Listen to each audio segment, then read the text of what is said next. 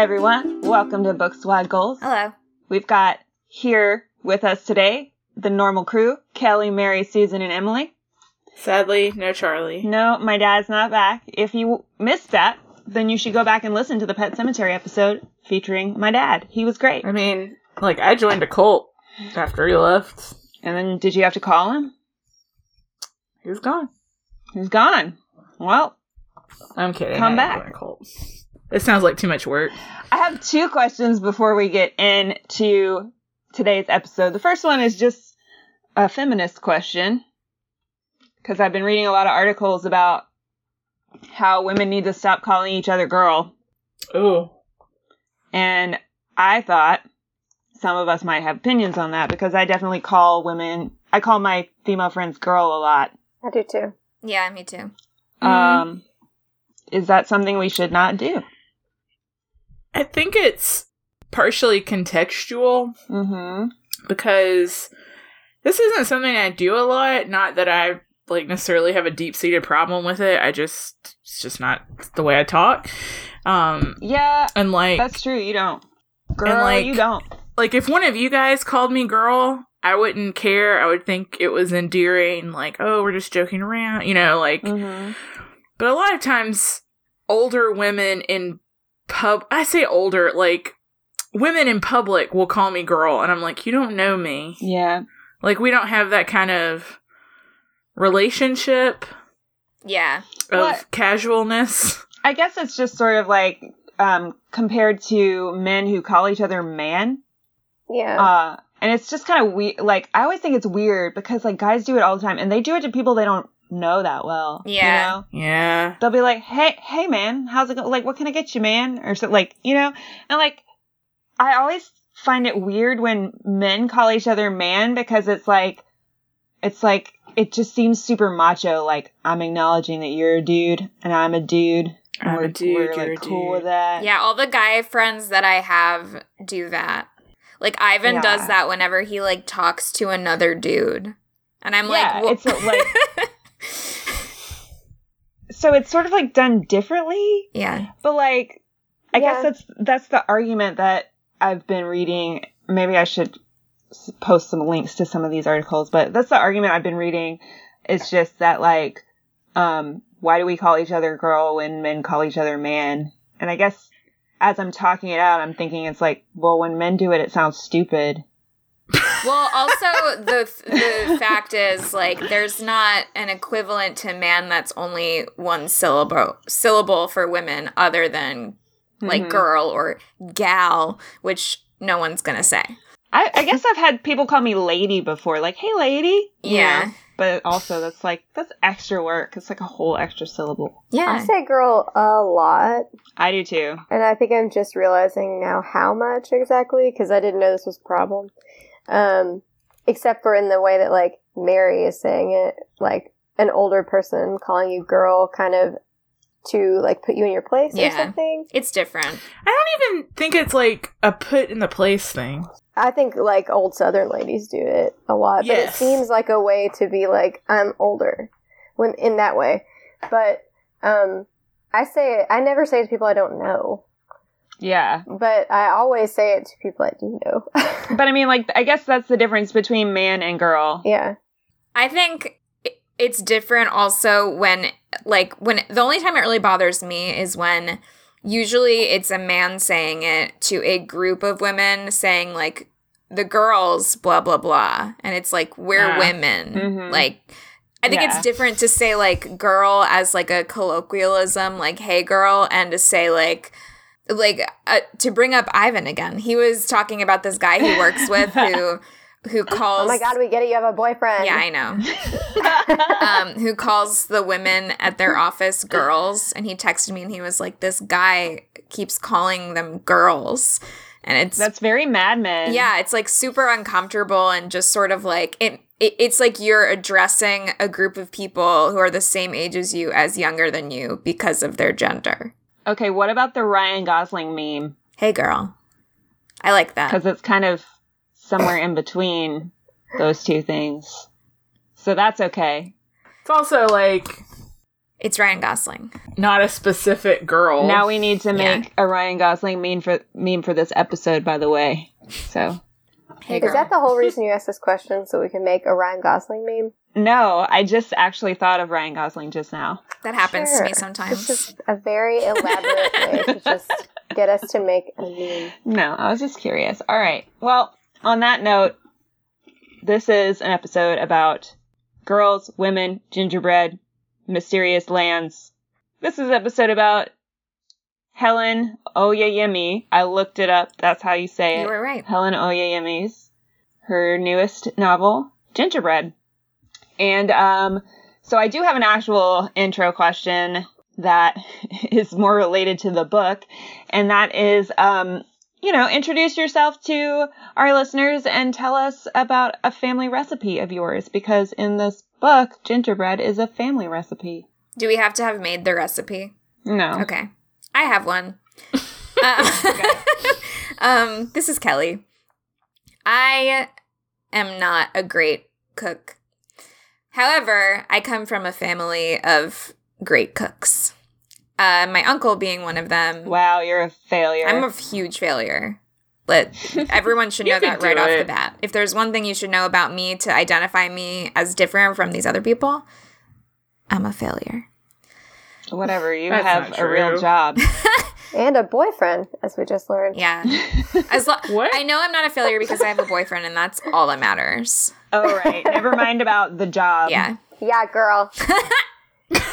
Um okay, s- anyway, Go on, girl. my grandfather was from Macedonia. He was Macedonian. And I say this knowing that I recently took uh, an ancestry DNA test to go off on a slight tangent and discovered that I personally have no Macedonian ethnicity in my DNA, even though my cousin took the test also, and she has like 16%, which is roughly what we should have as children of parents Oh my god, somebody is lying. Somebody got switched at birth because she is Yep. the daughter of my mom's twin brother.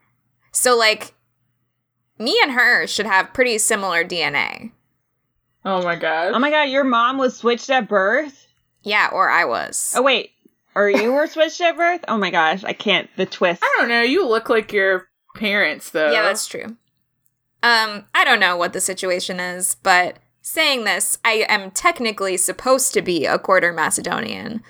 Um, anyway, all that is to say, my grandfather was a chef, and then his children took after him and made a lot of his recipes. And one recipe um, is for something called zelnik, which for some reason my family calls zelnitsi.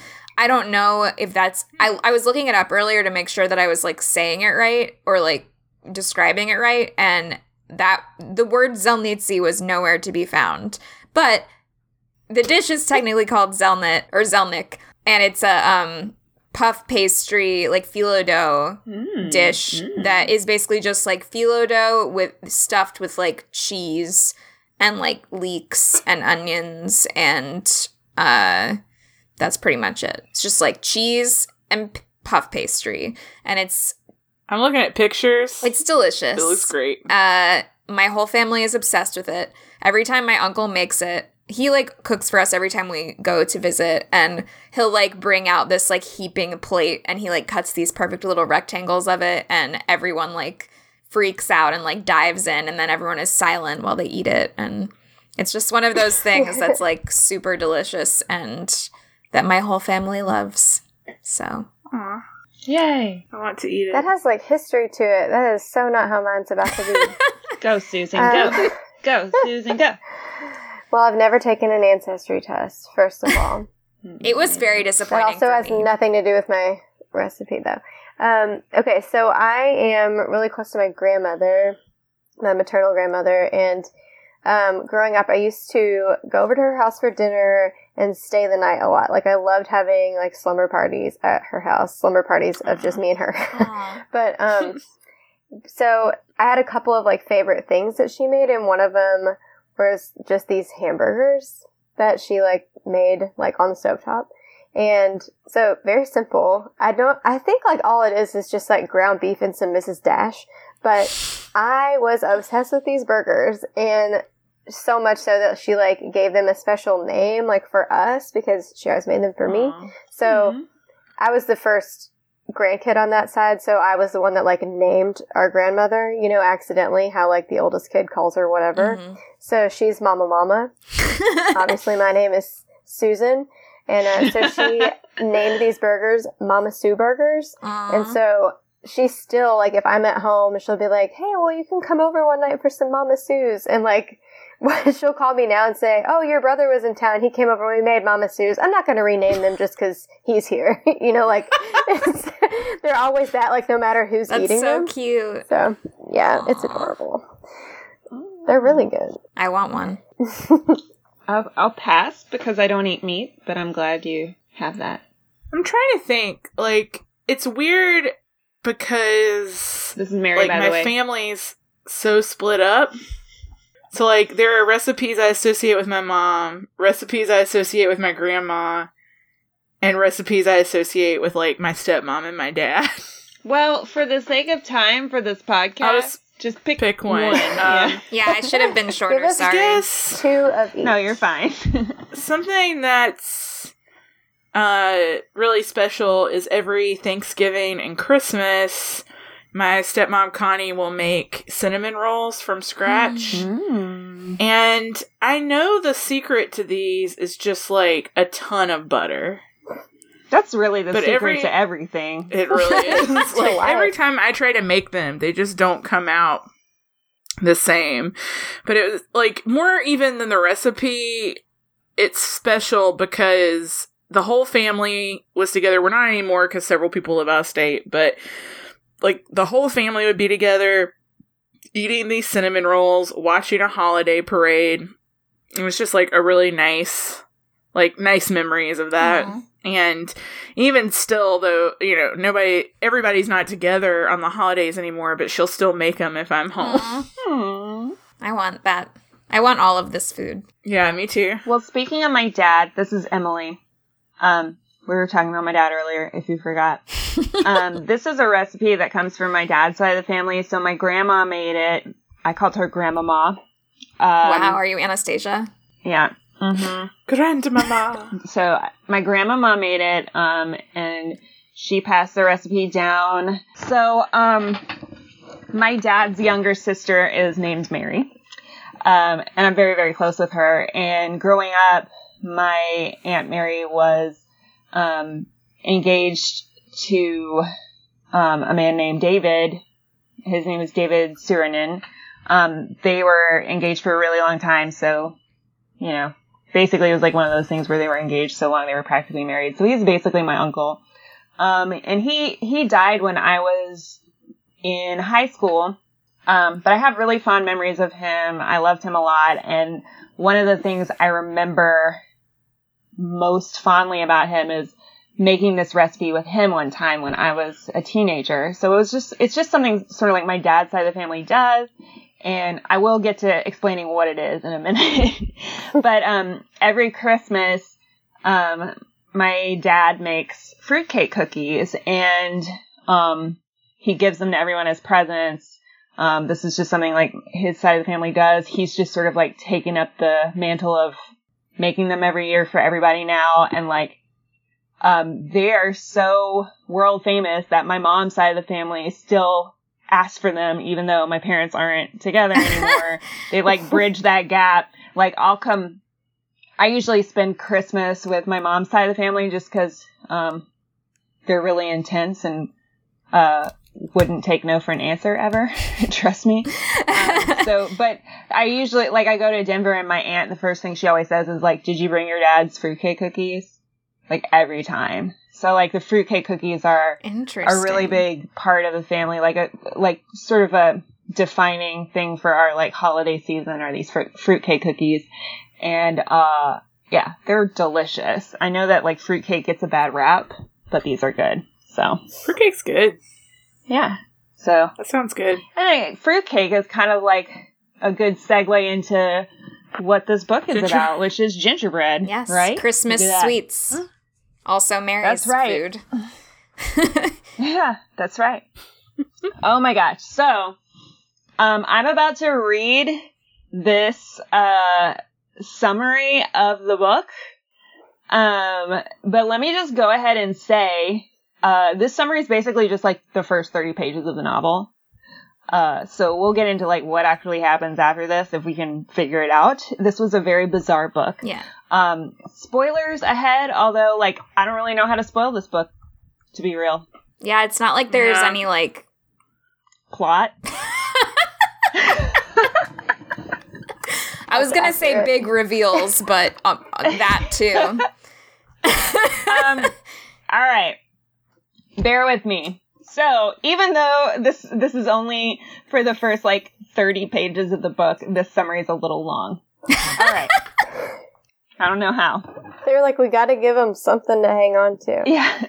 Influenced by the mysterious place Gingerbread holds in classic children's stories, equal parts wholesome and uncanny, from the tantalizing witch's house in Hansel and Gretel to the man-shaped confection who one day decides to run as fast as he can. What's that have to do with this? That book? Anyway.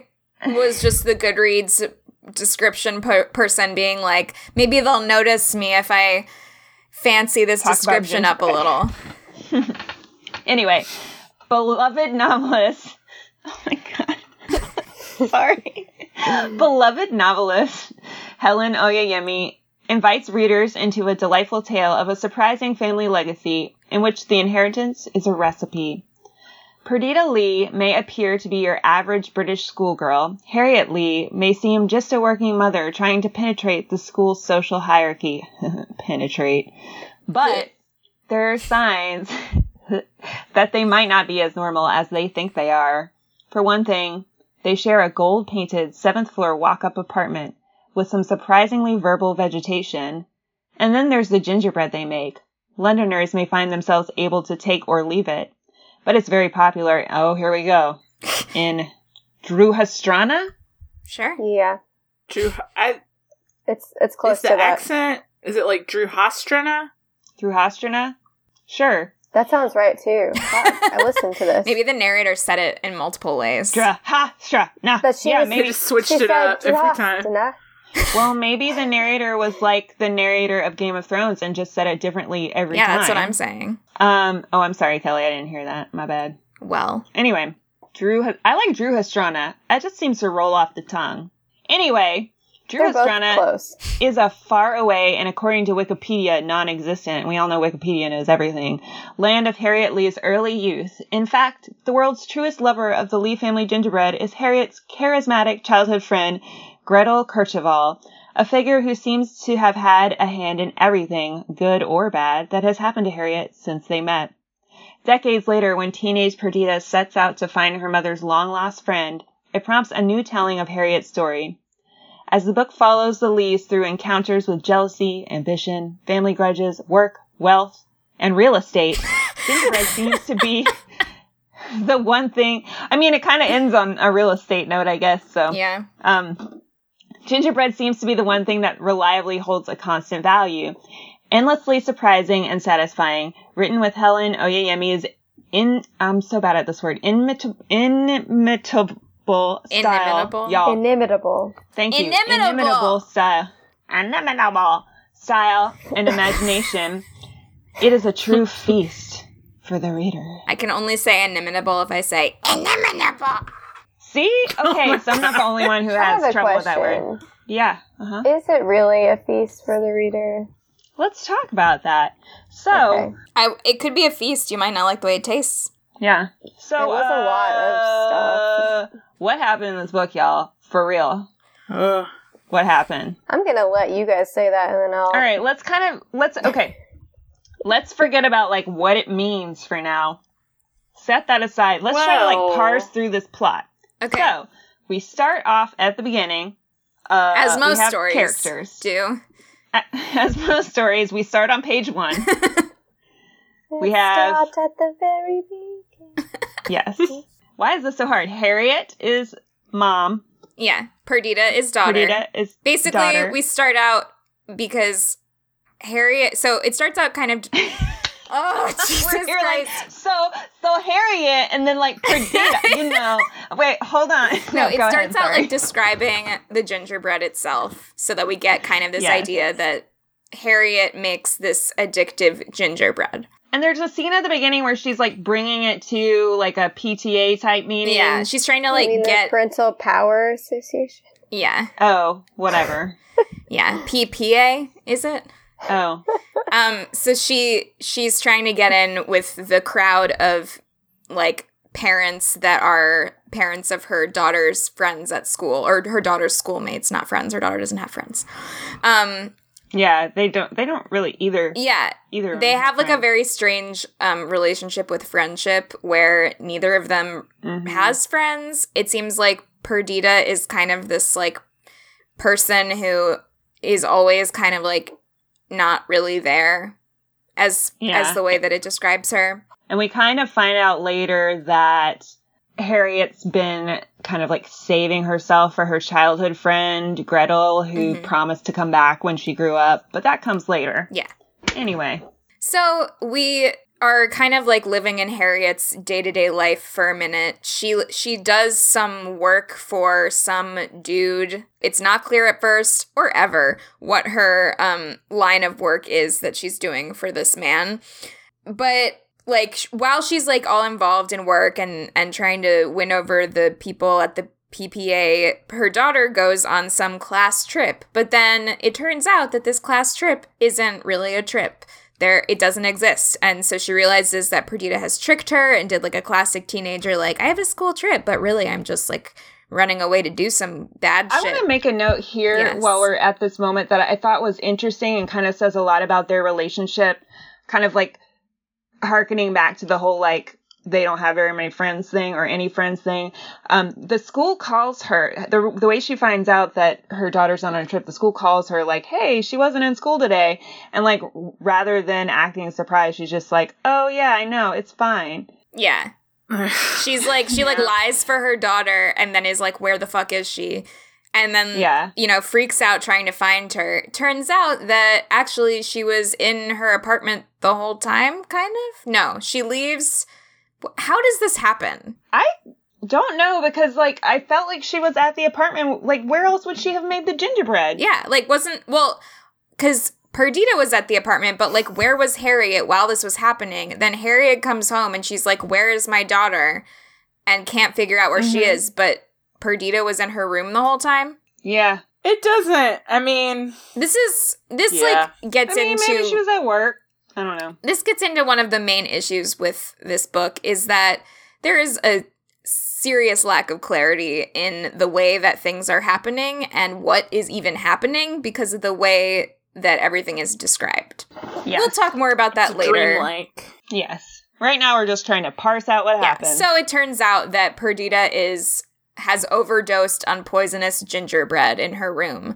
Um so Harriet freaks out. They get her to the hospital. Oh, also their mother or Harriet's mother Margot is a major character. She lives in close proximity to them Mhm. not in the apartment with Mhm. them, but she's like always around.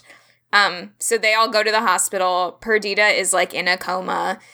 They're trying to figure out what happened. She left a note for Harriet, and Harriet takes the note and she's like, I can't read this right now. I'm gonna read it later.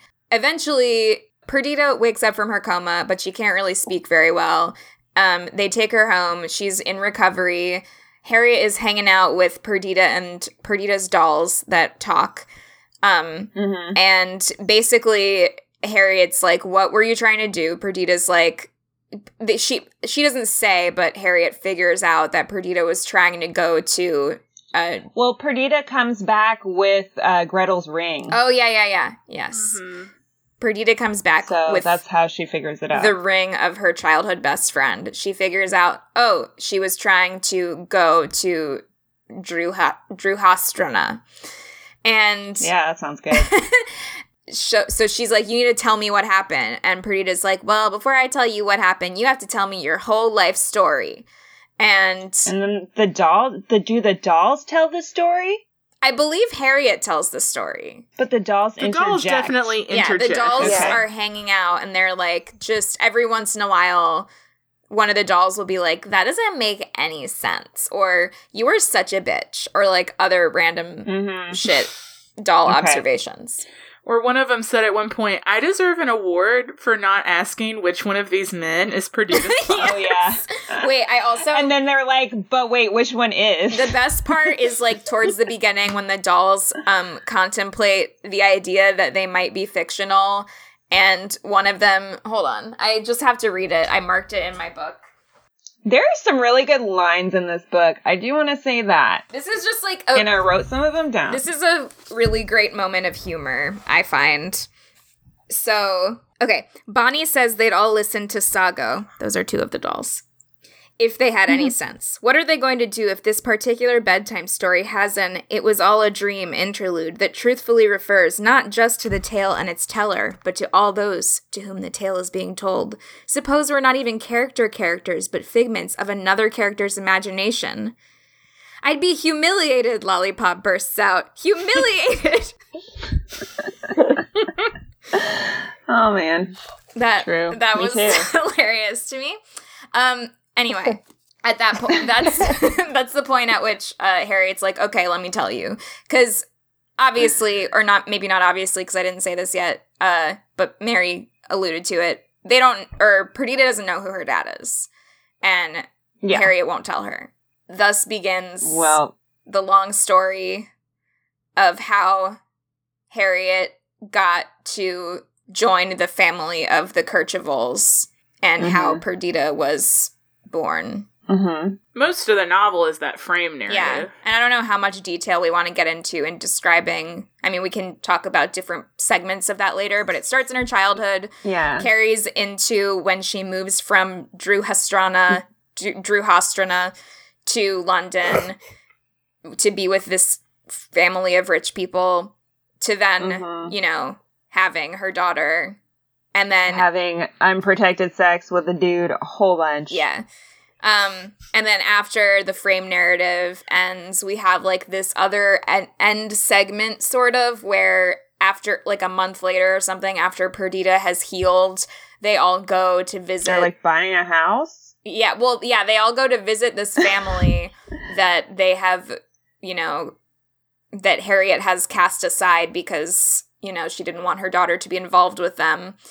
Um, but now her daughter knows who her dad is, so they go to this house and she meets her grandfather and then they ha- I just the whole part at the end where they decide to go visit houses because they're suddenly going It was rough. It's just like what Why? why like they they Mhm. basically say like well like the family of rich people is like well i had a good idea. I you know we want to do some good deeds to make up for what assholes we are. So we're going to set up a couple of houses that allow people to live in them as structured families that are not real families but you know formed families. But we choose who the families are and we're also going to decorate the houses. Hey margot do you want to be the interior designer for these houses?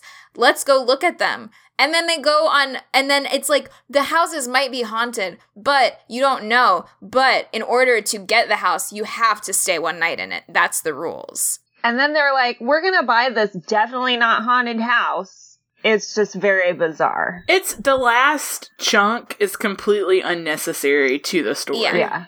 it makes What story? yeah it it was just as unnecessary as some other things, too.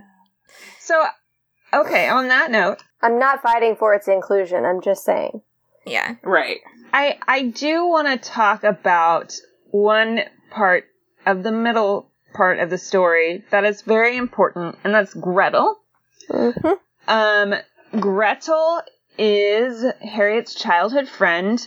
Uh, she meets Gretel because she uh is she throws gingerbread into the well, right? uh yeah So she throws gingerbread into the well, and it's this really deep well that, you know, like it's like you drop a. She t- she says you can like drop a rock into it and you'll you won't hear it for a while, and she's like, I wonder if that's because it's really far down or because someone's down there and catches it and then like drops it later. Um, so we learn that someone is down there because she drops gingerbread down in the well, and the person at the bottom of the well is like, "Mmm, this is delicious," and she's like, "What the fuck?" And it's a little girl named Gretel. Yes. I don't know that Gretel has been down there for very long. Yeah. She's been there for like a, a day or something. So, uh, what is the purpose of Gretel?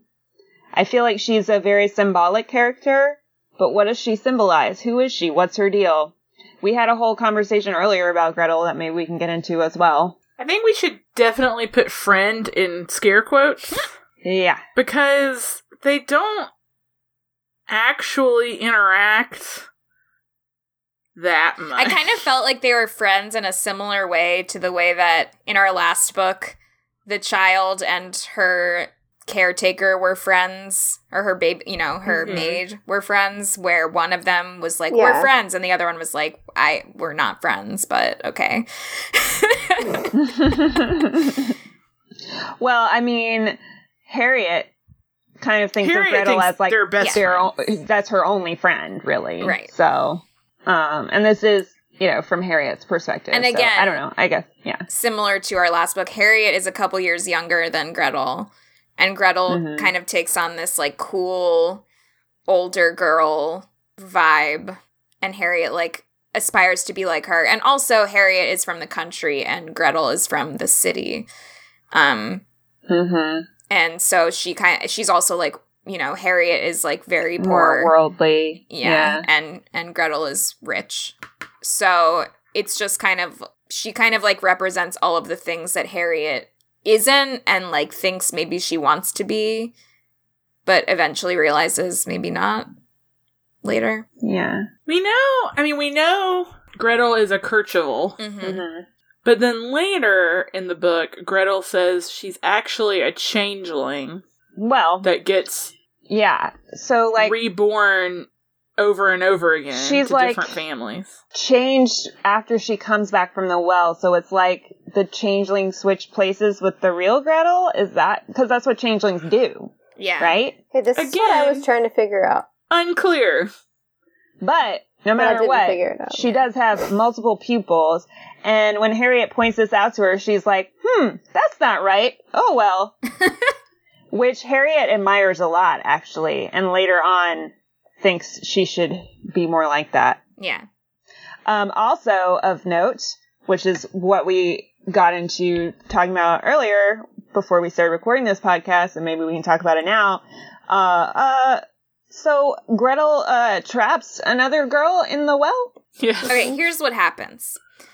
Okay, Gretel is hiding from her mom. Again, Mhm. Gretel is pro- how old do we think these girls are at this point? unclear. Yeah. Probably I was Mm. imagining that maybe Harriet was like 10 and Gretel was like 12 Yeah. or something. Okay, Yeah. sure. Okay, so this is a 12-year-old girl who's hiding from her mom. hmm Someone fucking sneaks up on her in the darkness and grabs her because there's like a reward out for uh someone to find Gretel cuz her mom is rich. Yeah. This person grabs her. Gretel like freaks out and th- she like knocks the person out, thinks that she has killed them, and then pushes them into the well to hide the evidence. um, yeah, that's fucked up. You know, Is that not fucked up? it's fucked up, but like, you know, earlier Emily was saying that Gretel is evil. I think she's evil. I don't think she's evil. Especially like if she's a changeling and she took the place of the real Gretel, which might have been what happened. Like she can she can like change like a changeling. That's what that means, right? I mean, then we're getting into like questions of creatures and are certain creatures inherently evil? Like, are changelings inherently evil I'm just because saying, if you human? leave a little girl for dead at the bottom of the well, she thought you she might was dead evil. already. yeah, I mean, I Okay. understand the impulse to like hide the evidence. She did. I mean, she knocked her out. Wouldn't you at least be like, "Oh my god, are you okay?" or something? I think she was knocked out, and she tr- probably tried to wake her up, and she didn't. and I'm she just was- saying, if I knock somebody out, my first reaction is not going to be, "Oh well, better throw her in the bottom of the well so nobody finds that out that I killed." I mean, if I was 12, I don't know what I would do. Yeah. Okay. Gretel also so is kind of a sociopath. yes, If she's not inherently evil, she's like at the very least devious. Yeah. like very devious. she's devious. Minimum. With the penchant for m- mild evil. Maybe. I, I, I'm on this. I'm on the side of evil here, and I mean, like, I already admitted that half the time I didn't know what was going on in this book, so I'm open to being convinced otherwise. But like, all signs point to I read her as like mean. I need like I would need to see her more cuz she's a lot of the book is sh- she's not actually there. It's just Harriet thinking what Gretel would do. hmm really. I this, like I wasn't sure about that either because sometimes I was like, Do they have like a You know, like- telepathic connection or right. something? She was kind of she was kind of talking about it as if they did actually have a telepathic connection. You know what I mean? Right. So I was like, maybe they do because it either well, it's either that or she's just assuming that's what Gretel's thinking. But I guess like because there's so much in this book that's magical, I just assumed that that was really happening. Well, yeah, that's what I was gonna say. Is like because anything feasibly could happen in this book, yeah, it's hard to tell what is actually happening. right, very true. Yeah. So actual evil or not, not quite I sure. think devious is fair. I, am not saying she's a great person. Do I think she's evil? No. Okay. So maybe we can use Gretel as a segue to start talking about like what are the themes of the story? What is it trying to say about Oh, anything? Um, so the thing that I really pulled out of this is, I mean, it seems to me like this is a book that is a large part about childhood, things that we connect with childhood. There's this talk about gingerbread being connected to memories. I have a quote about that. We can talk about it now or later, but, um, sort of like gingerbread being connected to this like nostalgic time, but it's like not like warm memories. It's just like nostalgia. I, I guess like kind of going back to this um, thing in the description of the book where it talks about wholesome and uncanny. I think that's kind of like the feeling. I think that explains the feeling of this book well. It's like wholesome, homey, but like also kind of like what the fuck's happening, like uncomfortable. Mm-hmm. This book to me feels like like a dream in the way that when you have a dream, sometimes one person will also be another person and you know that Mhm. the person in your dream is like two people at once and you just like know that that's like the way this book wants you to think it wants you to like just be in a dream and not like not question a single thing that's happening because you just know that it's true Yeah. yeah. but i can't think like that in real life and that it was so strange to me because like I really I usually really enjoy weird magical stuff. me too But honestly, the things that I cling to the most in this book were like the things that were most real. Like when Mhm. she was like talking to parents on the phone, I was like, I know what that is. yeah You know, like this makes sense. I like this is a reality like I can get behind. But like and it I wrote this on here like who is Gretel? Because like at the end of the book Harriet's talking to her daughter and she's like, "Wait a minute, are you Gretel?" And I'm like, "What the fuck is happening?" yeah she's like well gretel's a Oh. changeling and you and gretel have some similarities And her daughter's like, I mean, mom, you need to chill and stop wondering whether or not I'm Gretel. And she doesn't say if she's Gretel. She basically is like, why does it matter? yeah. Why does it matter? Um, Kelly, I think Yeah. that dream description was like really accurate of like maybe what is trying to happen. What for me, I felt like it was almost it was like in a place I couldn't fully access or Yeah. something where Mhm. And maybe if you can like get into where it is and just like go along Yeah. for the ride which for some reason i couldn't but it was almost like listening to someone else tell me about their dream yeah, where you're And I like was bored. Mhm. that's great but like i can't see it so Yeah. Yeah. i don't know that's how i felt No, it's whole time. true. so Like, i'm you not don't answering wanna- your question You don't want to listen to other people tell you about their dream that they had unless you were in it. No. you Yeah. know, like And then just or tell me about unless the there's like something that I can hang on to, like you know, and yeah, it was like listening to someone tell me almost like a translated dream, yeah. Where I'm like, uh, okay. I mean, Or like I don't know if this has ever happened to anyone else, but like sometimes right when I wake up from a dream, I'm like, man, that was such a cool dream. I'm going to make a story out of it. Like I'm going to write it down. And then when I try to write it down, I'm like, wait, this is not a good story at all. Yeah. Like this doesn't make any sense. Like when you wake up and you try to piece together a dream, you're like, nope, that it made sense while I was sleeping, but now it's like not coming together. Yeah, exactly. Because there's like two in dreams there are so many like multiple realities occurring that are all true. Yeah. Here we go. What if this entire story is in Gretel's head and Gretel is just still at the bottom of the well? well, okay, so who's narrating at the end? Like it was Gretel telling the story the whole time? Well, Yes. Gre- Gretel made up all of these people. so, yes. It, sh- it pulls the like I'm a person who's been telling you this story the whole time in like the last 3 lines. Just like those dolls said, you Yeah. see?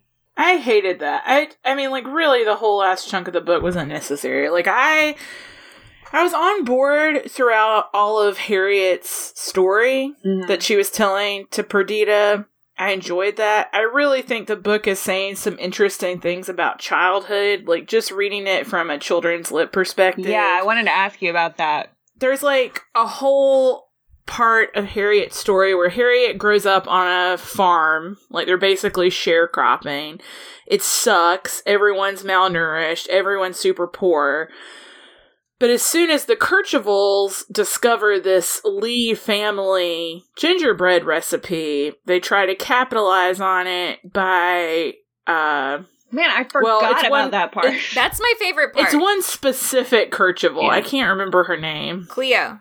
Cleo, Cleo Kercheval, wants to capitalize on it by getting all the children, all the little girls Mhm. from the f- sharecropping farm to come live somewhere in Druhastrana In the and city part. in Druha City or whatever, um, to live in a picturesque house, dress a certain way, and like basically feed gingerbread to customers Mhm. and they're trying to like capture this idealized childhood Yep. that clients can come and experience for a little while. Yeah. And like there's some gross stuff, like there's some dudes that try to look up their skirts and stuff. Yeah. But it seems like the goal is to just like present this rustic, Mhm. rural, idealized childhood. But the reality is, all the girls are like eating this disgusting, rotten egg smelling gruel seven times a day to stay rosy cheeked. Yeah, that makes them look like plump. plump and healthy. Yeah. And they're all miserable. They don't have any education. They work all the time. Like, it's just as miserable, if not more so, than being on the farm. Yeah, they have no options. And then we discover they're not even getting paid. Yeah, they're getting paid fake money. They're getting paid in Monopoly money. Yeah.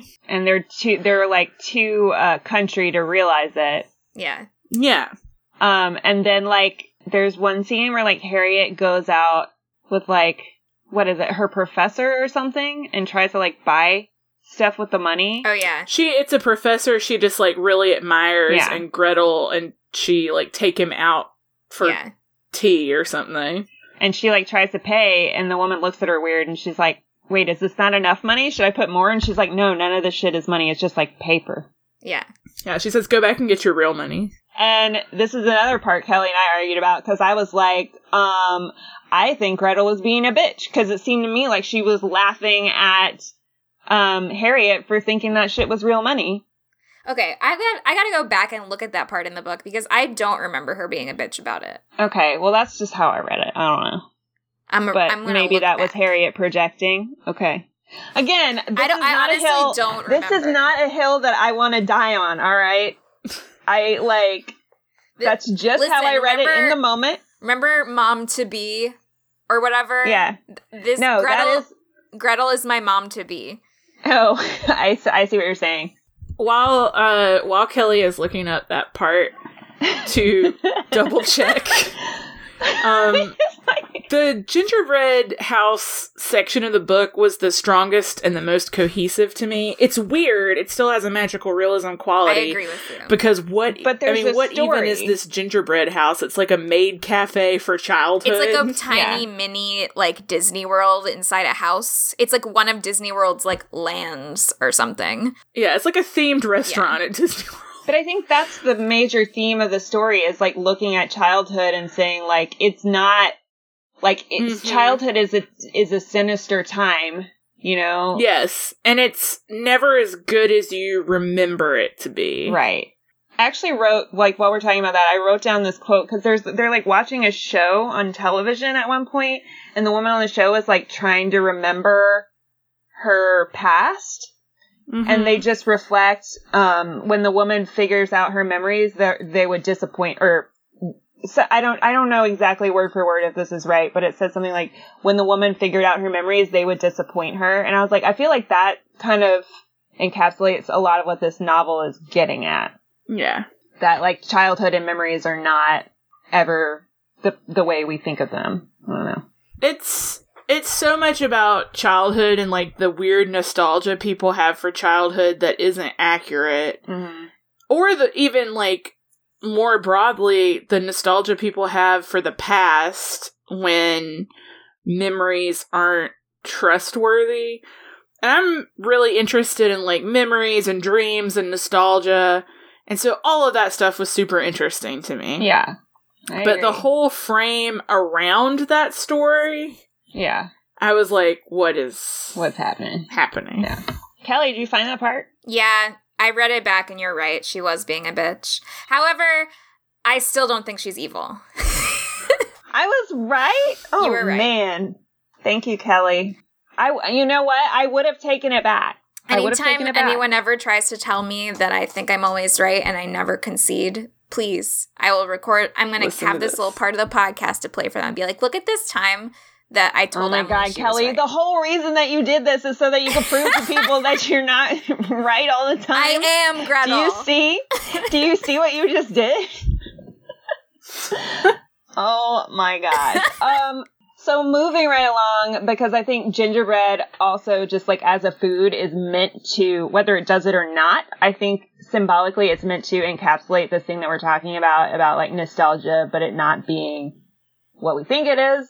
Um and I will link to the article, or we will link to the article in the show notes, but there was a really good review of this book from Vox um, that helped me kind of think about what this book was about. And one of the things that it talks about is that um, Helen Oyeyemi has said that this isn't a retelling of Hansel and Gretel. The story is about gingerbread.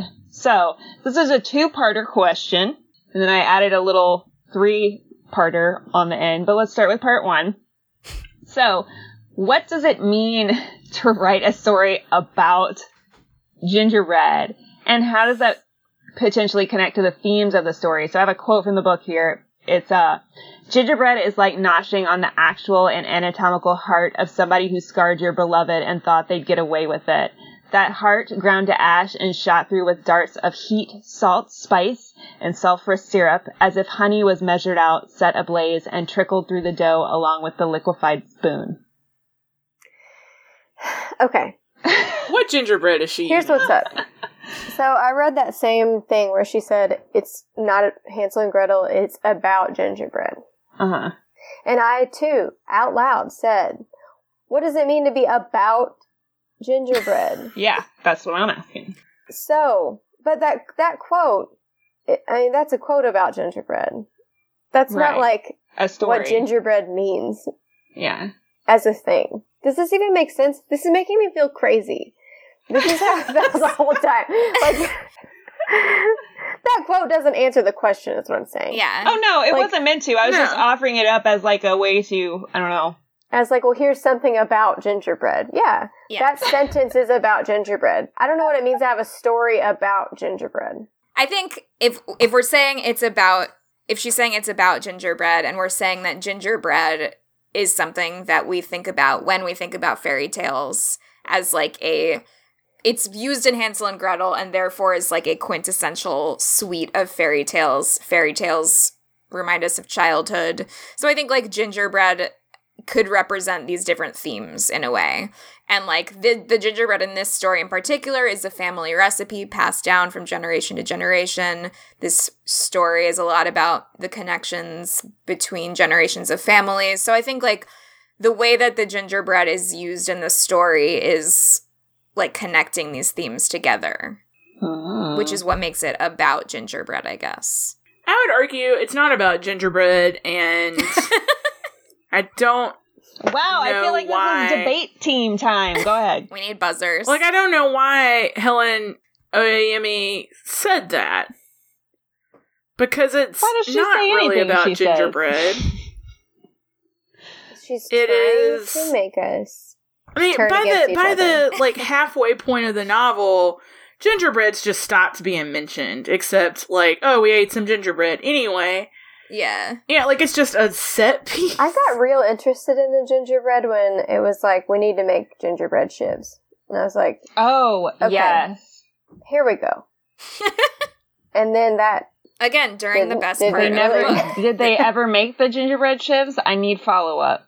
The best part of the book was the gingerbread girl house. Yeah.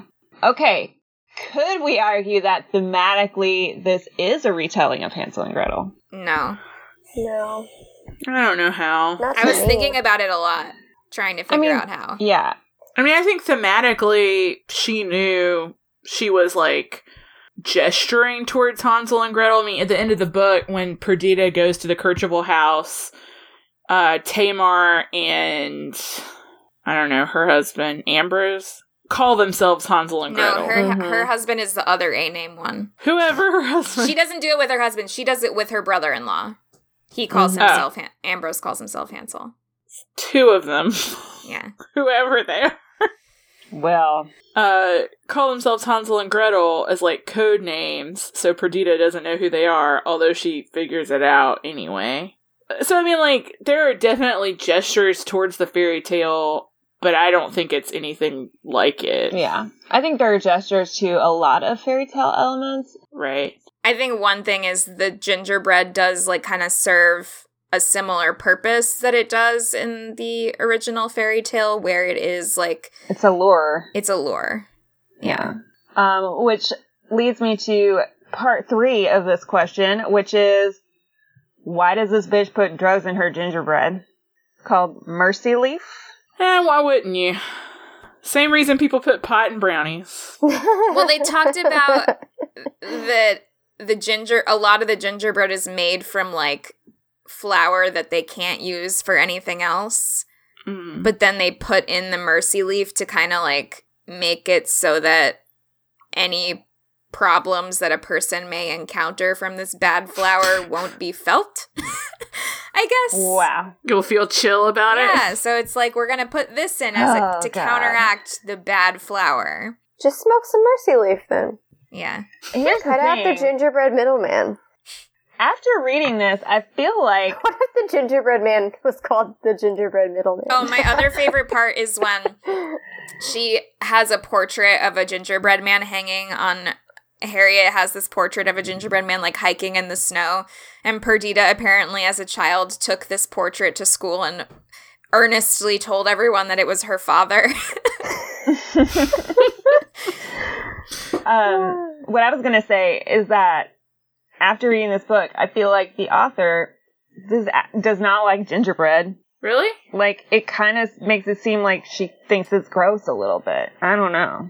This book made me want to eat gingerbread Me too. to the point that I asked Jenny to make some. Yeah, and then she made it and we and ate she it. She made them. well, Yep. I hope you guys enjoyed it. Susan, I ate you. yeah, Oh, fuck you you. guys. I ate Susan. Mary How was ate it? Kelly. Mary sent me Yeah, a were- photo you were of herself tasty. eating me. I know. I was there. Why didn't I get an erotic photo like that? I ate it too fast, Susan. I, there It was was none absolutely erotic. left. To... Yeah. Yeah. It wasn't. I think my eyes were crossed a little bit. Um, I think gingerbread is an interesting sweet in some ways because it's a one of those sweets that's not that sweet, you know? Mm-hmm. kind of spicy. And that is also kind of if you want to take it on a very basic level, like thinking about childhood and how gingerbread is like childhood. Gingerbread is this sweet thing that we eat and we you know build thing build little houses out of and decorate really cute but it's also something that has these like spicy and sort of unexpected flavors and isn't as sweet Mhm. as one might think it would be considering it's a classic dessert Mm-hmm. much like childhood which we think of as being sweet but really is not always as sweet I As don't remember expect. childhood sweetly, but uh-uh. not your fault, Dad. I'm glad that you're able to make something out of this because I feel like I'm just like not contributing. Um, now I want gingerbread. Thanks, guys. it's I still have two cookies left. it's hard to make something out I of have this gingerbread Todd and Mary. you haven't eaten gingerbread Todd and Mary yet? Nope. What the heck? Nope. All right. As I was reading this, I will say, like, yes, I agree. This book was all over the place. It was frustrating, but I definitely had some moments where I was able to sink into the story. And there were some lines that I liked so much I wrote down, and there were some parts that were genuinely funny. I want to read you my favorite quote from the entire book. And here's just more evidence that Gretel is evil. Because- great because what is the name of the girl that she drops in the well? is it dottie Who knows? Anyway, the girl that she drops in the well is like, where is Gretel? Is she around? And everyone's joking like, oh, why do you want to know where Gretel is? Do you love her? And they like sing a love song to her. And she says, there should be more songs about needing to know where someone is so you can take it easy and not have to think about your kicking leg being out of action. And I was like, yes, girl, I know people like that that I wish I had songs about. That was nice. So I really like that line. Another line that I wrote down that kind of got into like the friendship thing, which maybe we can talk about a little bit more because we haven't really talked about friendship much, um, is early in the book. It's, and, and there was a humorous part attached to this as well, but, um, early in the book, Perdita says, you know, my mother once told me that half of the hatred that springs up between people is rooted in this mistaken belief that there's any human relationship more sacred than friendship um, which I thought was an interesting quote. Um, but then also after that, Perdita thinks to herself, like, yeah, my mom didn't say that. Like, I just added, like, my mother once said because, like, quotes sound better if you say someone else said it. Mm-hmm. But anyway, yeah um, I think that's interesting that she says that because we've we spent a little bit of time talking about how neither of them really have friends, but it's not that they don't value friendship. It seems like they're seeking connections with other people, but just can't get there. Maybe the most heartbreaking part in the book for me is a series of scenes where Helen is at work and she tries to go eat lunch with someone else who works where she works and the woman eventually moves and just like doesn't tell her and she was like I thought we were friends. Aww. Do you guys remember what I'm talking about? yeah i Am I that imagining this? no i remember Yeah. that I don't. It, it was kind of like a Helen thought they were. Is it no Harriet? Harriet. Harriet. Yeah, Helen is the name of the author. Yes. I thought you were about to say Helen is the narrator, and I was like, I'm gonna lose my mind. no, uh, Harriet thought that they were friends. yeah but they weren't friends. Sort of like Harriet thought she was friends with Gretel, and then like Gretel is like, I'm gonna come find you when you grow up. And then she's like, okay, I'm grown up. Where are you? Yeah, I think a, a big part of this is just like Harriet, like not un- like really understanding how to be friends with people, Or like interact with people. how to interact with people in like a way that doesn't either scare them off or like just make them not notice her. She just keeps bringing her gingerbread to these parent meetings.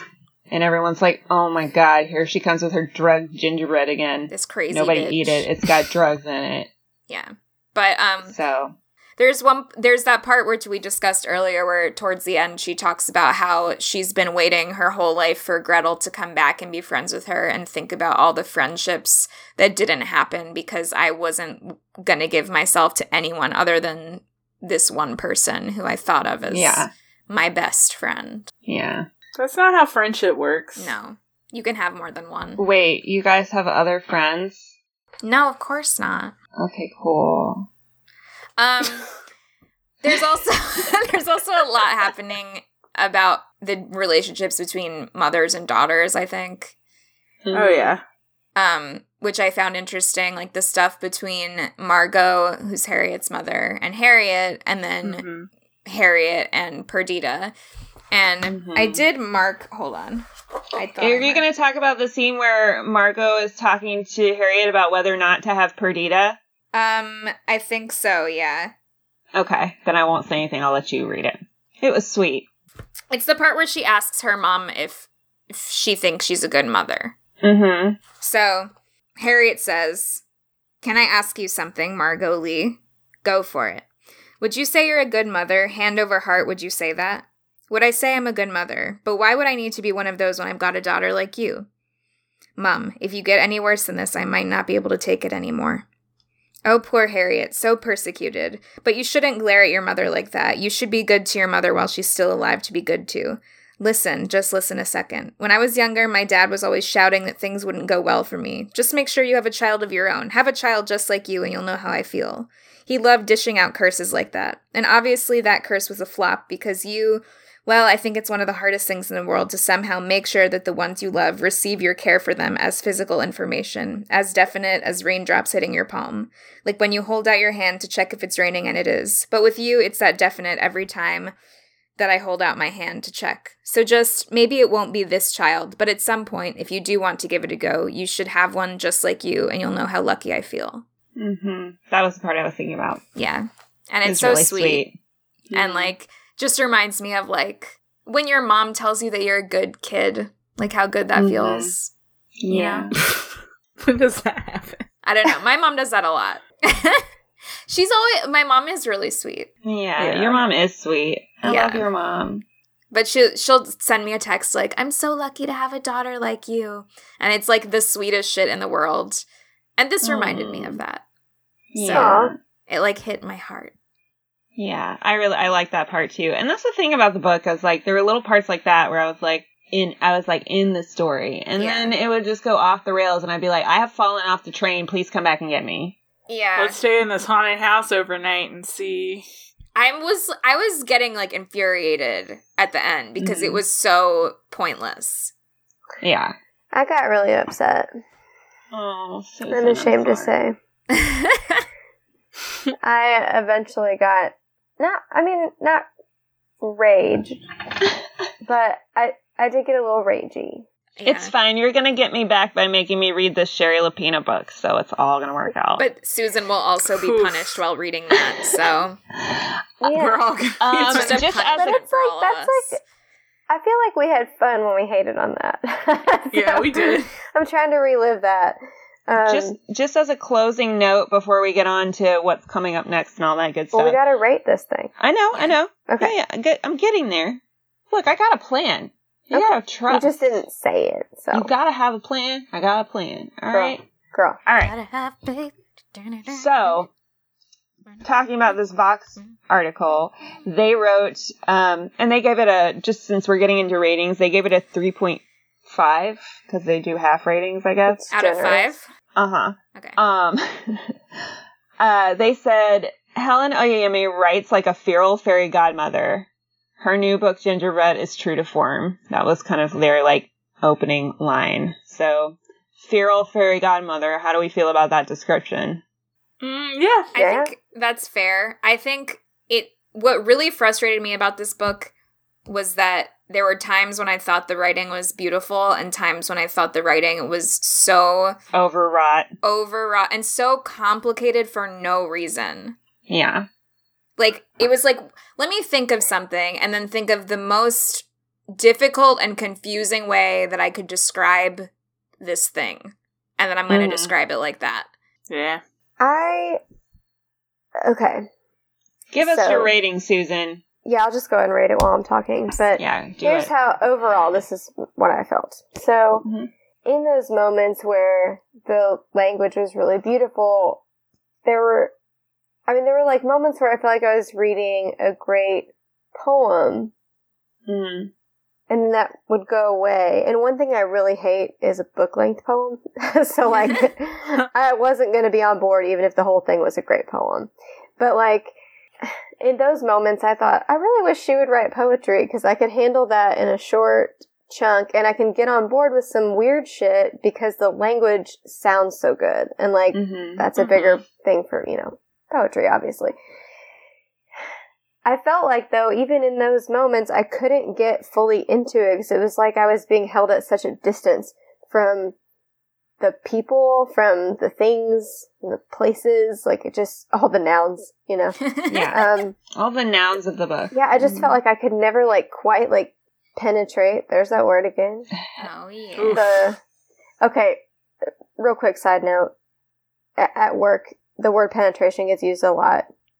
Like, uh, like market penetration, stuff like that. Gave me It- chills. One day in a meeting, someone used the phrase meaningful penetration, Oh, yeah, and I remember. about fucking died. I remember you Like, texting us that. Okay, so there was that. Then the other day, someone said, well, then that would be double penetrated. No. And I was like, is no one going to acknowledge that we just said Wait, double so- penetrated? Did none of them realize what that sounds like? I don't think anyone heard it. Like, I looked What up and I was like, someone make eye contact with me. Like, this is crazy. anyway, and no one did. And I was just like, we're just going to do this? we're just gonna let that slide. Yeah, we're just going to keep having a meeting. Like, And on that note, what is your rating Sorry. of this book? you can cut that out. I just wanted to say I never No. felt like I could don't quite cut it out. break through like this like barrier between me and the book. And so there were times I could appreciate the language and that's nice, but I need more than that. And Mhm. I would like to give it a one, but I feel like that's like horrible because I gave Super Extra Grande a one for like really different reasons. So I'm gonna give it a two. Okay. I like that the standard is now. Was it as bad as Super Yeah. Extra Gold? Well, like, 'cause Or was that it as bad like, as the couple next door? I felt like the writing in that and the writing in Couple Next Door are the reasons. Also, Super Extra Grande and the couple next door were like legitimately offensive. yeah. Yeah. So there's that. And I also just thought the writing was genuinely bad. Like, I don't think this writing is bad. Some of it. Yeah. I just think, like, it's, It's, not just a little enough. feral. It's like- feral. Yeah, but good writing is not enough to, like, Right. take me there. No. So, it's not enough to double penetrate me. Not enough to penetrate. and the other thing that I think makes this book better than books like that is that it has like, well, not super extra grande. That did have original ideas, I guess. Th- but unlike the couple next door, this But book they were has- dumb original ideas. They were dumb original ideas. Yeah. This book has some really legitimately interesting ideas, like the gingerbread girl section, like the. I enjoyed some of the family dynamics that were happening in the Mhm. Kercheval household. S- and some imagery, like, you know, the house that has these rooms that are always switching places and like little things that that were fantastical but like i understood their place in the story you know i enjoyed parts like that i didn't enjoy it when there's like this vague magical thing happening and i don't even know how to interpret whether or not that's real. But Yeah. all that being Yeah. said i'm gonna give it a three. I think i would probably give it if i had half stars a two and a half. Um but you know i don't i don't want to understate the fact that I thought this book was really unique and that I wish that this book had been done better. Because like the if this book had been like the way that I it like has the elements that I want. It's just Yeah. hmm it didn't. Didn't come together. yeah. I'm I'm just gonna jump off of what you said and like I basically gave it the same. I gave it a three, but it's pretty much rounding it up from a two and a half. And the reason I'm giving it, the reason I'm rounding up is because like really there were moments that I loved. Maybe like if those had been broken up into like little short stories, Yeah. um, and I hadn't been trying to like connect it all together into one big whole that makes sense, I would have enjoyed it more. But I mean, like it definitely gave us a lot to talk about at least. yeah. So I- I'm pretty proud that I was able to like come up with shit to talk about because I was freaking out. Yeah, I like, did what I'm am not gonna proud of myself at all. I didn't come up with anything to talk about. well, it was Emily's job, so you don't have to worry about Yeah. it. I know, but I'm like, I'm here and I'm taking up space and time, and it feels like you're doing Yeah. great. Uh, Mary, what about you? What's your rating? I did. I did the same thing. I gave it a three on Goodreads, but I feel in my heart more of a two and a half. Yeah. Um, just for clarity issues. I Mhm. mean, even for magical realism, there are parts of this book that are just kind of confusing. Mhm. Yeah. And I was on board and just going with a lot of it. And the parts that I could just go along with, I really enjoyed. But there were huge sections I had to just like read repeatedly because I just wasn't understanding it. And even after I reread it, I'm still not sure that I understand Yeah. it. And the end of the book for me was so anticlimactic and disappointing that that honestly changed probably how I felt about it for the worse. But I mean, that being said, like I really enjoyed the writing, and I enjoy this genre, and I do want to read um, some of Helen Oyeyemi's other stuff. I've had White is for Witching on my to read list forever, and just haven't read it. So like this definitely has me excited to read some of her other stuff because I've heard nothing but good things about her. And I see I see that. I just think that this specific book didn't work I for me. definitely have a copy of White is for Witching if you need to borrow it. Mm. Just saying. Because I, I. You gotta I- read Shari Lapena first. Yeah, oh yeah. And all of the Wheel of Time books. That sounds like those books that I used to read as a high schooler that were like Wicca fantasy books, and they were called like Yeah. like blue is for magic, or no, blue is for nightmares, white is for magic, like Hmm. black Why? is for something else. Like it's like a trilogy. Did you guys ever Black read those? Black is for my soul. No. it was like a no. YA like Wicca series. Ooh, I read a wow. lot of YA Wicca books. I didn't Yeah, even know they're that out was there. I've never read any grade level Wicca book. Any well, grade. missing out. Um, I watched The Craft. Does that count? No, because that's not YA. That's for adults. Oh well, I was definitely YA when I watched it. so. There is a prolonged rape scene. I, I was YA, so it counts.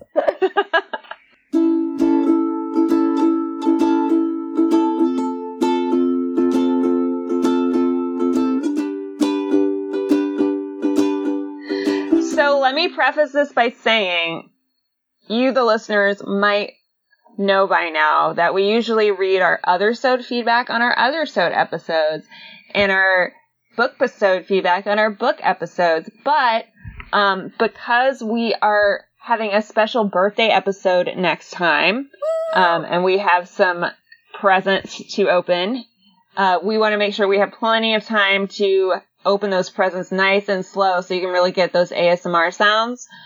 So, uh, we're gonna read feedback from Pet Sematary right now. Yay! And I know that Susan wants to read this first one. I mean, I don't care. I was just there when he Yeah. said it. Um, You can give it the correct inflection then. Yeah. Yeah, should I do the accent. speak in his accent? Do the accent. Yes, please, please do. Yes, please do. Let's Oh, hear your best Justin impression. Yes, please do it. This is from Justin in Birmingham, Alabama. I asked him. well, I asked him. Or this came out of me asking him if he had feedback for Captain Marvel, and he's like, "Oh, I wish you'd asked me sooner because I couldn't think of any right now, but I did like it." And I was like, "Well, tell me about Pet Sematary because we had like just seen it the night before." And he's like, "You should bury it in the Pet Sematary and see if it comes back actually scary." Sometimes dead is better, Justin. Yeah. And I will say, he did text that, but it still sounded that way yeah. because everything you've heard him talk. That's It's a, it's the cutest thing in the world. Aw, okay. that you have a fiance. We get it, Yeah. Get it. Girl, I'm gonna keep talking about it. Okay. girl. We know you have a fiance. All right, Uh, Jen, fan of the pod. Jen, our horror movie buddy. What up? Fellow Hufflepuff. the third in the horror movie trio. Jen writes in I love the podcast. I really enjoy listening to your discussions, and I often use the episodes to determine whether or not I should read a book or watch a movie or television show that I'm on the fence about. In the case of Pet Sematary, I'm really glad that I waited to hear what y'all had to say. to explain, we have to begin with my irrational grudge against Jason Clarke. Before he played Louis Creed, he played Eric Price in Winchester. Gosh, that movie! that- Jen saw that movie with us. It was so bad. All right, anyway. It was so bad. And before that, John Connor in Terminator Genisys, but he was mostly just milk toast in that one. I was really looking forward to Winchester because the Winchester Mystery House is one of my favorite American historic landmarks, and Sarah Winchester is a fascinating historical figure. As Mary and Emily already know, the movie was incredibly disappointing. Emily might have taken just a little teeny tiny nap during that movie. Just saying. Jason Clarke's character was the epicenter of everything wrong with the film. Winchester took the story of a woman's grief and desperate attempts to cope with her sorrow and guilt and turned it into a story about jump scares and some random dude who is somehow the chosen one ghost slayer. It's always a white dude. Anyway. Both Sarah Winchester and Helen Mirren deserved better. Jason Clarke's face, possibly undeservedly, is now forever associated in my mind with deep disappointment. When the Pet Sematary trailer came out, I almost lost all I lost almost all of my interest in the movie when I saw that Jason Clarke was the lead. Then I started to second guess myself after seeing too many ads for it. I mean, it wasn't actually all Jason Clarke's fault that Winchester was awful. The writers and directors also deserve the blame. Maybe Jason Clarke and the Pet Sematary remake, by extension, deserved a chance. Also, Church the Cat was adorable. Yes, Very true. was. I almost bought myself a ticket, but then I remembered that y'all were going to have an episode on the movie, so I waited. You convinced me to not see it in theaters, and when y'all started dunking on Jason Clarke, I felt vindicated. You're welcome. He was I tried bad. to defend him, but I, dunkable. I- okay, I didn't have a problem with him, but okay. I had a problem with his accent. Jen, stick with me here. He was bad. Okay. Justin agreed. He was like, just- "That guy was terrible." Aw. I was glad you discussed the movie in relation to the book and the earlier film. I actually really don't mind when adaptations make changes from their source material when it's done well. You all explained clearly why the changes that were made were less effective and robbed the film of its emotional core. This was a very long winded and rambling way to say thank you for saving me some money on a movie ticket. I checked the book out from the library instead. Also, Charlie was a wonderful guest. Yay! The Pet Sematary remake might be a disappointment, but your episode was excellent. Thanks, Jen. Thank you, Jen. Thanks, Jen. Thank that you, was a Jen. great, great letter, and I enjoyed every moment of it. I really loved I- the journey we went on. Yes. I love the journey. I love the explanation of why Jason Clarke evokes disappointment. Thank you for reminding me of that terrible movie Winchester. I did not. Uh, I honestly even a movie. forget that we saw that movie, and then every now and then Jen will bring it up, and I'm like, oh my god, like I repressed I it. Just, I'm so like it's just so impressive that they were able to make that movie so boring. because it's about something so interesting. I know it was such a boring movie. I think I fell asleep during. I part of it. definitely fell asleep. when your horror movie is boring, you got a problem. Yeah, like Yeah. it's not that hard to make a horror movie at least like watchable for the entirety. But I was like really just like I think it was one of those cases, you know, where I go to a movie and I'm like, I just need a break for a little while. I'm gonna nap. I'll come back later. So I think it was one of those I'll situations. come back later. Yep. I'll pop back in when it gets good. Yeah, no, I do that all the time. If a movie's boring, I'm like, Except it didn't get good when just I know, but I still popped back in just to check, you know. to see the ghosties. Yeah. Anyway, what's on the blog, guys? Well, Y'all. my favorite and yours, Riverdale, is back this Yep. week. Riverdale's back this week. There will be a recap. I have nothing else mm. to say about that. Well, I say Riverdale's back this week. As of today, April 17th. Yes. Riverdale's back. Yes. So Riverdale's back, Survivor's still happening, and Todd and I are still recapping that. Yay. it's almost time Uh, for Susan and Emily's Bachelorette recaps. We're Mhm. almost there. Less than a month. And Yep, our yep. our man judgment post. Yeah, we gotta do that soon. Yeah. Man Yeah. impressions. It's the best My part. impressions. Yeah. Can we call it that? Yeah, it's Yeah. our man impressions. But let me just say this. I've been lazy as hell. I know I gotta Emily's write shame corner. I gotta I gotta write my review about the Zac Efron movie I saw. So that's coming up. I have things to say. I just, you know, have not had any time to say it. Um, I'm basically failing at everything right now. No, if you're school was not. over, I feel like I'd be doing a lot better. School takes up a lot of time, guys, and it's time that like I don't want to invest in school. Yeah. So Mhm. I just need to graduate. Anyway. So April's National Poetry Month, and I wrote about some poems that I are about springtime that I think will make you enjoy some poems if you don't read them very often, and also Mhm. make you happy about this lovely season we're having. Unless you're in like Chicago and stuff where it's snowing still. Yeah. Hmm. And it's National Poetry Month, so It is.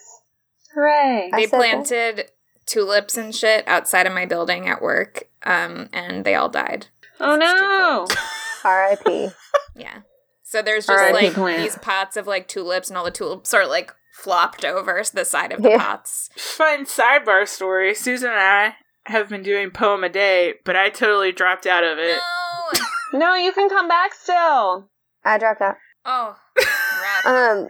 We Well- did it for like ten days. So yeah, no, we did it for eleven days. I and I wrote poems for the usual like the poem a day listserv after that that I just kept forgetting to send you. But I said like I've been telling Todd like I just feel like I'm in such a funk and Yeah. I've not been happy writing poems this year. I Mm-mm. had a rough couple of days where I was like, I'll catch up and just send a few, and then like I saw that you hadn't sent one either, and I was like, maybe we're just gonna ghost each other. Wow. so that's sort of what we did. well, I'm gonna No one do with acknowledged you guys it. next year, and I fucking finish what I start, bitches. So I will hold you to Okay, it. Okay, good. Mhm. It gets rough. One year I wrote an erasure poem of a restaurant menu because I was like, there's nothing left to say. it wasn't good, if you're wondering. What else is on the blog? I wrote a post about the new Lorena Bobbitt documentary produced by Jordan Peele. Aw. The post is mostly just me saying, I loved it.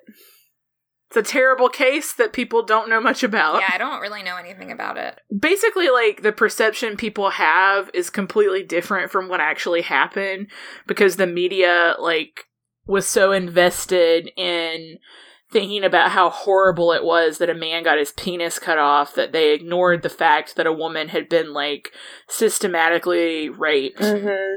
for years. Can you imagine Lorena Bobbitt? From here to eternity, her name will be synonymous with dicks. Mm-hmm. That sucks. It's like dicks just overpower everything, and nobody wants that. It just happens. Also, John Wayne Bobbitt, piece of trash. He's been married two more times since Lorena, and both of them have said he abused them. Wait, he lived after his dick got cut off? Yeah, he lived. They yeah, reattached he it. He had a porn porn. career. What? Yep. Oh my god. Let's talk about what's next on the podcast, Susan. Yo, yo, yo, yo. We're about to have what is probably a hate episode. It is. I haven't no, started yeah. I'm yet, halfway so- through the book. I assure you, Oh, good. it is. So it sounds It's like it's going to be just as bad as the couple next door. If you want to familiarize yourself with how much we hated The couple next door, you can go back a long time in our available episodes list Back when we were fresh and young. to our very first hate episode. Um, we are going to now read or listen to another book by the same author, which promises to be just as bad, if not worse. And we're going to talk shit about it. So Mhm. if you're into roasting stuff, uh, or just like hearing other people bitch, this is for you. and listen, Yeah. if you think we're being mean, we are. And if you don't like that, then don't listen to that episode. Yeah, Yeah. sometimes you have to shame stuff. If you if you If wanted to big hear us fan. love something, go back and listen to our room episode. And that was our thing. love episode. Yeah. I don't feel bad for Shari Lapena, who has made probably. It's not even Lapina. There's no I know, thing. but for some reason, that's Why how they it? say it on the audiobook. Is it? Yeah. Hmm. Well, I'm gonna say Lapina. Yeah, she didn't earn that. I just want to say, in this book, there are acknowledgments before the book hmm where she thanks everyone because it takes so many people to get a thriller printed. And I'm like, this is the most pretentious BS. And also, like, how did it get through this many people and still be crap? Because I swear to God, she like sat down and shat this out. Like, I hope we can find some more fun reviews to read like we did last time. oh, for sure. Sue nineteen fifty one, whose username I'll never forget. Oh my God, Sue! You're. I hope you're okay, Sue. I hope your back I hope is your okay. back is okay, baby girl. We hope your back is okay. Um, and I hope I hope she wrote a review for this. Like I am really excited to find. You out. should follow her on Goodreads just to see. She's If for no other reason than to track the story this. of her back. Sue, if you're listening to this, Sue, please check in with us. Let us know how your back's doing. Did you get a massage? Did you I see a chiropractor? die What if she emailed us. She's like a celebrity to me. oh my We god, also- Sue, you can come be a guest on the show if you Oh respond. God. Please. Oh, we're also gonna open gifts. Yeah, Yes. we're Oh, yeah. gifts because it's our two-year birthday. And we thought our that would be second birthday. a good way. Yeah, our two year birthday. I just, I mean, you know, a while ago I had my 27 year birthday. That was good. And can't wait for my 28 year birthday. Uh, man. we're gonna open gifts to try to um, put a little positive spin Balance. on the end of what is sure to be a very hateful hour or so of conversation. Yeah. Um, and then and what's then, next? Mary, what's the next book? Uh, the next book we were we are reading is an absolutely remarkable thing. It is the debut novel of Hank Green, Ooh. Brother of John Green, the YA novelist, and also one half of the Vlog Brothers. Ooh. Um, I have been I've kind of changed my opinion on John Green because Todd forced me to actually examine why I hated him. but but um I went into an absolutely remarkable thing thinking it wasn't going to be very good and I loved it so much that I'm making you all read it so we can talk about it. That's good because normally when we pick books, it's just blind and we don't know if it's going to be good or not. So at least we know somebody's going to like this book. Well, I thought I was gonna gonna pick it and wait to read it, but then I just like I just couldn't wait to read it, and I started reading it and couldn't stop. And it has a lot of things I like in it. It is science fiction, but kind of like a weird, unexplained science fiction. The main character is a bisexual woman. That's not sci-fi. uh, but the main character is a bisexual woman who like has relationships with women and I want to say men too. It's just like it's just very it's very That's what bisexual means. I know, but like a lot of times it's like not really explored. Yeah, yeah. I know. I'm just messing with you. I don't know. Me It's very it's very good though. I like the characters and I like the plot and it just really worked for me. Also has a cool cover. We've had a streak of really cool covers. We're not allowed to pick anything ugly. Sorry, guys. Oh, um, we are also about to kick off a giveaway that involves that book. Um, Yeah. yeah. details to come on the 26th. Um, please tune in to our social medias for that. Yeah. And get a free book Good and win. some Cool other stuff. stuff. Yeah. It's very Some exciting. stuff. Every I'm time I see the can't see title, an absolutely remarkable thing, I just want to add like on the way to the forum after it. Yeah, an absolutely remarkable thing happened Yeah, on the way, to, the, forum. Yeah, I was in that play in high school. Really? Yeah, I was a prostitute because all the female characters in that story are prostitutes. Just so you know. Awesome. All right, Oh yeah, I got a, th- a thing to do. that's Follow that's us. your thing. Go, go, go, go. Okay, okay. Follow us at Book Squad Goals on social media, which is Facebook, Twitter, and Instagram. You can email us any feedback you might have about this episode or any other episode at the squad at booksquadgoals.com. You can read all of our wonderful blog posts at booksquadgoals.com slash blog. And if you are so inclined, you could rate us on iTunes. No, no, you should. You You should. should. Please do. I know I say this every time, but like this time, I mean it. I've meant it every time. I have literally begged. I have begged. Every time you don't rate and review us, a fairy loses her wings. I have cried. I don't know what else I can do. I don't know what else I can. I am at a loss. Please. Please. Every time you don't w- rate and review us, a kitten forgets how to meow. No. That's what you're doing. that is really sad. Yeah, I know.